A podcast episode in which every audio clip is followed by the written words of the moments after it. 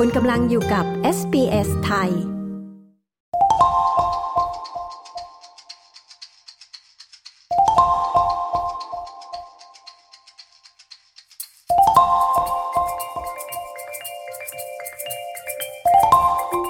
คุณธนาวันโรจนเวศหรือคุณจอยนะคะ ผู้เชี่ยวชาญเรื่องวีซ่าเป็น Migration Agent ที่ลงทะเบียนในออสเตรเลีย จะมาอธิบายว่า Entertainment Visa คืออะไร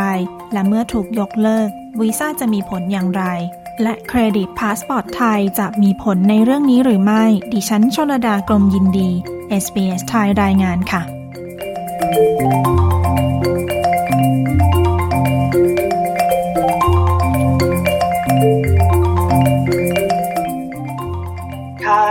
นาวันโรชนาเวนะคะ หรือพี่จอยสเตล่าก็ได้ที่ส่วนส่วนใหญ่เขาก็จะรู้จักกัน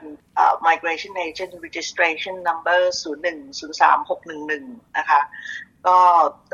ทำงานทางด้าน migration มาตั้งตั้งแต่ปี 2001 นะคะด้วยความที่ไม่นานมาเนี้ยนะคะ มีในเรื่องของเป็นประเด็นในสังคมไทยในออสเตรเลียรวมถึงในประเทศไทยด้วย entertainment visa คืออะไรคะพี่จอยค่ะ entertainment visa เนี่ยจริงๆแล้วมันอยู่ในวีซ่าแคตตากรีที่เรียกว่า temporary work subclass 408 ซึ่งจริงๆแล้วมันก็เป็นคล้ายๆเป็นวีซ่าที่อนุญาตให้คนต่างชาติเนี่ยเข้ามาทำงานได้ชั่วคราว เป็นเรื่องๆไปอย่างบางคนก็เข้ามาทำงานอื่นๆที่แบบไม่ไม่ต้องไม่ได้ต่อเนื่องนานอะไรอย่างเงี้ยค่ะ แต่ว่า entertainment visa มันจะอยู่ในสตรีมที่เรียกว่า entertainment activity stream ซึ่งสำหรับให้สำหรับพวกศิลปิน นักแสดงนักร้อง comedy ทั้งหลายอะไรอย่างเงี้ยค่ะ เข้ามาแสดงหรือไม่ก็รายการทีวีที่เข้ามาถ่ายทำพวกนี้จะต้องขอ Entertainment Visa subclass 408 เข้ามา เพื่อที่จะทำงานได้ชั่วคราวในออสเตรเลียค่ะ ก็คือเหมือนกับว่าให้สามารถได้รับอนุญาตให้มาทำงาน ในด้านการบันเทิงได้ถูกต้องตามกฎหมายในออสเตรเลียอย่างนี้ประมาณนี้ไหมคะค่ะใช่ค่ะใช่ค่ะทำงานด้านการบันเทิงและการแสดง เมื่อกี้คุณจอยพูดว่าเป็นแบบ comedy ก็ได้ด้วยคือ อันนี้นี่มันครอบคลุมแบบคนกลุ่มไหนบ้างคะพวกดีเจพริตตี้หรือแม้กระทั่งศิลปินที่มาแสดงงานศิลปะด้วยอย่างนี้ไหมคะ ค่ะ ครอบคลุมด้วยค่ะ ไม่ว่าจะเป็นงานอะไรที่ที่เป็นงานแสดงงาน รื่นเริงงานบันเทิงดีเจหรือว่าพริตตี้มาโปรโมทสินค้าหรืออะไรอย่างเงี้ยค่ะ ก็ก็ต้องขอ subclass 408 มา แล้วอย่างนี้พวกอ่าบล็อกเกอร์หรือ vlogger ที่เขามาถ่ายทำแล้วไปออกรายการอย่างเงี้ยค่ะ อย่างสมมติว่าลง YouTube แล้วก็เขาก็ได้เงินด้วยอันนี้ เพื่อให้ถูกต้องในต้องขอ Entertainment Visa ด้วยหรือเปล่าคะไม่ไม่ใช่นะคะ ถ้าเกิดเขาไม่ได้มา ถ่ายทำเป็นบอกว่าเป็นเขาเรียกว่าเป็นรายการทีวี หรืออะไรแต่ส่วนใหญ่แล้วพวกบล็อกเกอร์พวกยูทูบเบอร์เนี่ยเขาจะเข้ามาด้วย visitor business activity จะเป็นวีซ่า subclass 600 ที่เป็น business จะเข้ามาทำ business ระยะสั้นๆ อะไรอย่างเงี้ยค่ะ ถ้าอย่างนั้นเนี่ยทำไมถึงต้องขอวีซ่านี้เพื่อเพื่อเข้ามาในออสเตรเลียคะ มันก็เหมือนกับ ทุกๆ คนต่างชาติทุกๆคนที่เข้ามาในออสเตรเลียก็ต้องมีวีซ่าชนิดใดชนิดหนึ่งใช่ไหมคะคือถ้าเกิดว่าจะเข้ามาท่องเที่ยวก็ต้องขอวีซ่าท่องเที่ยว จะเข้ามาเรียนก็ต้องขอวีซ่านักเรียน หรือว่าจะเข้ามาทำธุรกิจก็ต้องขอวีซ่าธุรกิจหรือ investment หรืออะไรก็แล้วแต่ให้ให้มันตรงกับจุดประสงค์ที่เราจะเข้ามา ทีนี้จะเข้ามาทำการแสดงเป็นศิลปินเข้ามามาออกงานหรือว่ามาขึ้นคอนเสิร์ตหรือมาโชว์ต่างๆ ก็ต้องขอ entertainment visa เข้ามา คือขอวีซ่าให้ตรงจุดประสงค์ที่เราจะเข้ามา ตรงนี้นี่มันเกี่ยวกับเรื่องของการที่เราเข้ามาแล้วก็มาแสดงหรือทำกิจกรรมอะไรก็แล้วแต่แล้วคือเรามีรายได้อะไรด้วยอย่างนี้ใช่ไหมคะคือ entertainment visa เนี่ยจะแบ่งเป็นสองประเภทนะคะ คือคือทั้งสองประเภทเนี่ยศิลปินจะเข้ามามีรายได้ก็ได้ หรือจะหรือจะมาแบบไม่มีรายได้ก็ได้ แต่ว่าคือ entertainment เนี่ยมันมันแบ่งเป็นสองประเภท คือประเภท commercial กับ non commercial จะ commercial หรือ non commercial เนี่ยขึ้นอยู่กับผู้จัด สมมติว่าผู้จัดเป็นคนที่โปรโมทหรือเอาศิลปินเข้ามาเพื่อหาเงินเข้าบริษัท entertainment ของตัวเอง อันนี้เขาเรียกว่า commercial ก็จะแตกต่างนิดหน่อยกับการที่ผู้จัดเป็นแบบ non commercial non commercial คือยกตัวอย่างสมมติว่าเป็น charity concert หรือ fundraising ที่จัดโดยหน่วยงานที่ non-profit organization หรือไม่ก็เป็นวัด ที่จัดงานงานวัดหรืออะไรอย่างนี้ที่แบบหาเงินเข้าวัดหรืออะไรเงี้ยก็ก็ก็เรียกว่า non commercial ฉะนั้นก็จะมีส่วนลดหย่อนในหลายเรื่องในการทำวีซ่าตรงนี้ เช่นไม่ต้องจ่ายค่า application fee ของศิลปิน อันนี้ยกตัวอย่างนะครับจริงๆมันมันมีปลีกย่อยมากมาย แต่ว่าก็ก็คือพูดง่ายว่าแบ่งเป็นสองแบบ คือแบบ commercial กับแบบ non commercial ในการทำ entertainment visa แล้วการทำวีซ่าตัวนี้ค่ะ ปกติแล้วมันยากหรือง่ายยังไงคะ ต้องขอรายละเอียดมากแค่ไหนคะค่ะจะถามว่ายากไหมมันไม่ยากค่ะมันเรียกว่าง่ายก็ไม่ง่าย มันขึ้นอยู่กับว่า หลักฐานเอกสารต่างๆ ครบสมบูรณ์แบบไหม ให้กับทาง immigration case officer ที่เป็นคนดูดูเคสเนี่ย ถ้าเกิดหลักฐานไปครบก็ก็เรียกว่าง่าย เพราะว่าเขาก็ไม่ต้องทำอะไรมากทุกอย่างตรงตัว ทิก the box ทุกอย่างที่เขาเตรียมไว้ ก็ก็จะได้วีซ่าค่อนข้างง่ายและเร็ว แต่ถ้าเกิดว่าหลักฐานไปไม่ครบ ก็จะมีการขอหลักฐานเพิ่มเติม หรือว่าต้องใช้เวลาในการสืบสวนสอบสวนหมายถึงว่าให้หลักฐานไปหรือมันเขาไม่เชื่อ ว่าเออมันมันดูแล้วมันน่าสงสัยนะเขาก็จะทำการเช็คไปที่ประเทศนั้นที่ที่ที่นักแสดงจะมาเนี่ยเขาก็จะเช็คไปแล้วก็ในการที่จะต้องรอคำตอบอ ส่งไปส่งมาเนี่ยมันก็ใช้เวลานานในการพิจารณา อาจจะทำให้ยากในจุดนั้น แต่ถ้าหลักฐานพบก็ค่อนข้างง่ายค่ะโอเคค่ะ เวลาที่เขาขอเอกสารเนี่ยค่ะ immigration เนี่ยเขาจะขอจากแค่ศิลปินอย่างเดียวไหมคะ เขาขอจากผู้จัดด้วยไหมคะ จริงๆแล้วสำคัญทั้งทั้งสองทางนะคะ ทั้งผู้จัดและทั้งของศิลปิน ผู้จัดเนี่ยคือจริงๆ ต้องเป็นคนในออสเตรเลียเป็นคน support มาเป็นเป็นสปอนเซอร์มาคือ จะเป็นสปอนเซอร์หรือจะเป็น supporter ก็ได้ มันก็จะมีความแตกต่างนิดหน่อย อันนี้เราจะเราจะพูดรวมๆว่าเป็นสปอนเซอร์ก็แล้วกันนะคะค่ะก็สมมติว่าผู้จัดเป็นสปอนเซอร์ในออสเตรเลียเป็นหน่วยงานที่น่าเชื่อถือมีใบ registration ต่างๆ พร้อมเป็นหน่วยงานที่ไม่มีไม่มีประวัติด่างพร้อยอะไรที่บอกว่าสมมติเอาคนมาแล้ว มีปัญหาว่าไม่กลับหรืออะไรอย่างเงี้ยค่ะ อันนั้นก็คือจะปลักลิสต์มานิดนึงว่าเอออันเนี้ยมีประวัติที่ถ้าเอามาแล้วไม่โปร่งใสอะไรเงี้ยก็จะก็จะทำให้สปอนเซอร์ได้ยากหน่อยแต่ถ้าเกิดทุกอย่างทุกทุกอย่างไม่มีปัญหาอะไรสปอนเซอร์ก็ก็ก็ส่งหลักฐานว่ามีใบ registration ว่าเป็นหน่วยงานแบบไหนแบบไหน ถ้าเป็น non commercial หรือเป็น charity หรือเป็นอะไรอย่างเงี้ยก็มี registration ให้เขาดูว่าเป็นเรื่องจริง แล้วก็มีหลักฐานการเงิน ว่าเราสามารถที่จะดูแลศิลปินที่เราเอามาได้ จริงๆแล้วมันก็ไม่ได้ว่าเป็นเป็นหลักแบบต้องต้องเยอะแยะหรืออะไรที่ต้องโชว์นะคะ เอาแค่พอสมน้ำสมเนื้อ สมมติเราจะเอามาสักสิบคน เรามีสัก พอที่จะดูแลเขาได้ภายในระยะเวลาที่เรา propose ไปว่าสมมติ 10 วันอะไรอย่างเงี้ยค่ะ ก็สัดส่วนก็ต้องต้องต้องสมน้ำสมเนื้อ แล้วก็สมเหตุสมผลในการที่ที่เขาจะพิจารณาว่าถ้าเกิดว่าศิลปินมาแล้วมีความสามารถในการดูแลเขาได้ไหม ไม่ใช่เอามาแล้วลอยแพแล้วหกระเหินไม่มีที่พักอะไรอย่างเงี้ยค่ะก็หลักๆก็ก็จะดูตรงนี้แหละค่ะว่ามีตั๋วเครื่องบินให้เขาไปกลับไหมมีที่พักที่จองแล้วหรือเปล่า มีโปรแกรมต่างๆไหมที่เล่นวันไหนยังไงบ้าง แล้วก็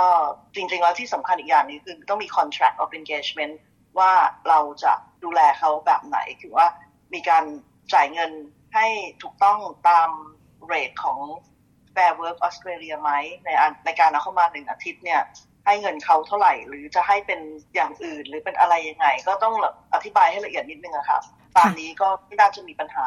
ยังไงก็ได้วีซ่า มีรายละเอียดเยอะมากเลยนะคะ เนี่ยแล้วแล้วคุณจอยคิดว่าอะไรคือกฎเกณฑ์ที่ Immigration เขาจะใช้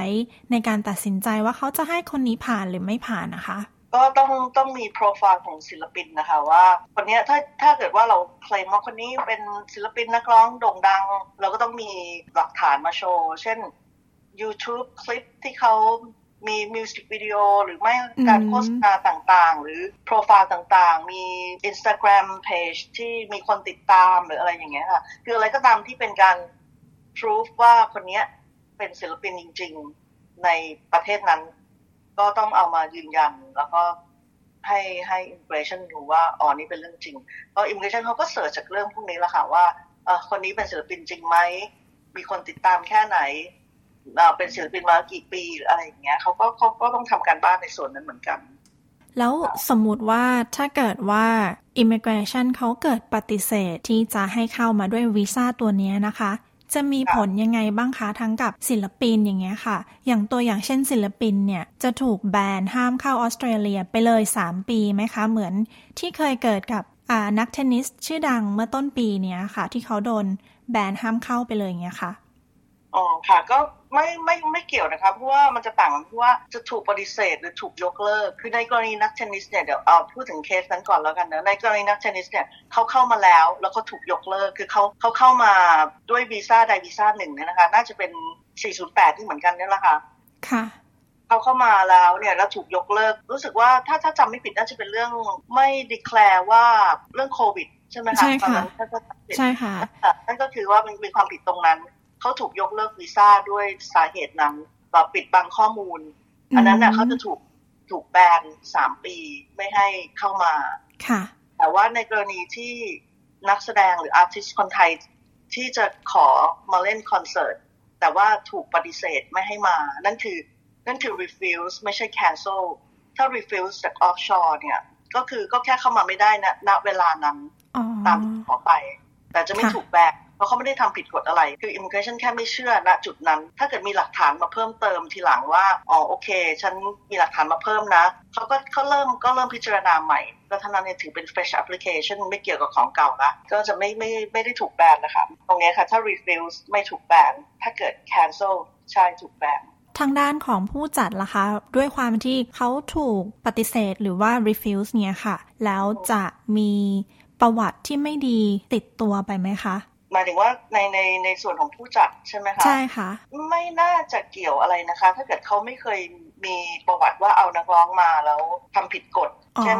โดดไม่กลับหรืออะไรอย่างเงี้ยหรือผิดกฎวีซ่าอย่างใดอย่างหนึ่ง อันนั้นคือสปอนเซอร์เนี่ยเขาต้องเซ็นอยู่แล้ว เซ็นรับรอง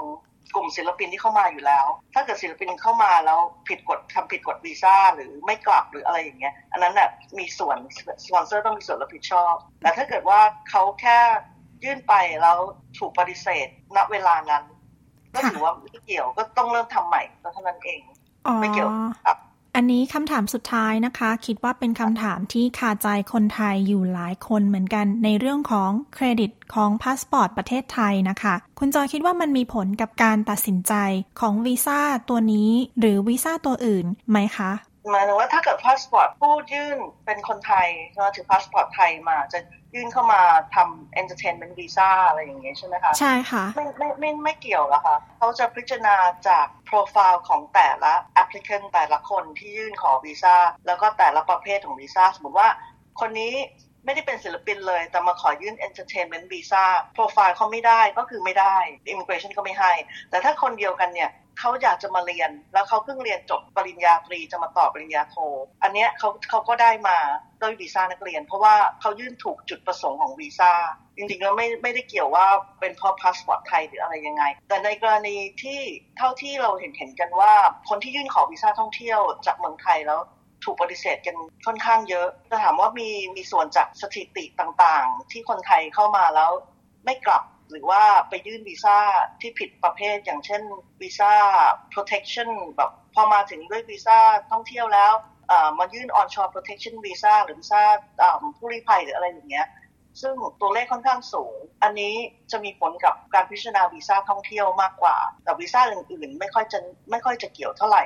นะคะตามความคิดเห็นของพี่นะครับไม่น่าจะเกี่ยวเท่าไหร่ แต่ว่าถ้าเป็นวีซ่านักเรียนถ้าจะมาเรียนแบบโรงเรียนที่มีประวัติว่า นักเรียนมาแล้ว ไม่เรียนจริงจัง คือมาแล้วจะแบบว่ามีปัญหา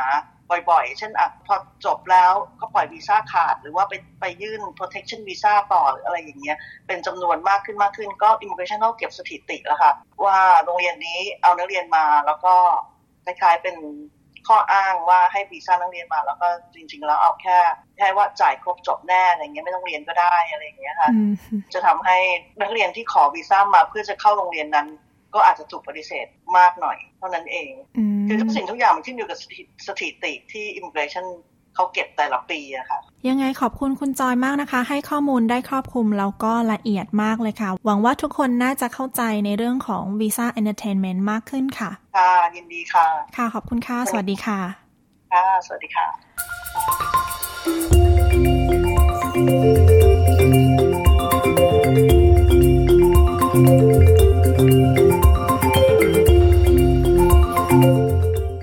ที่จบไปนั้นนะคะ คือบทสัมภาษณ์คุณธนาวันโรจนาเวศหรือคุณจอย Migration Agent ที่ออสเตรเลียนะคะ กับเรื่องของ Entertainment Visa ค่ะ ดิฉันชลดากรมยินดี SBS ไทยรายงานค่ะ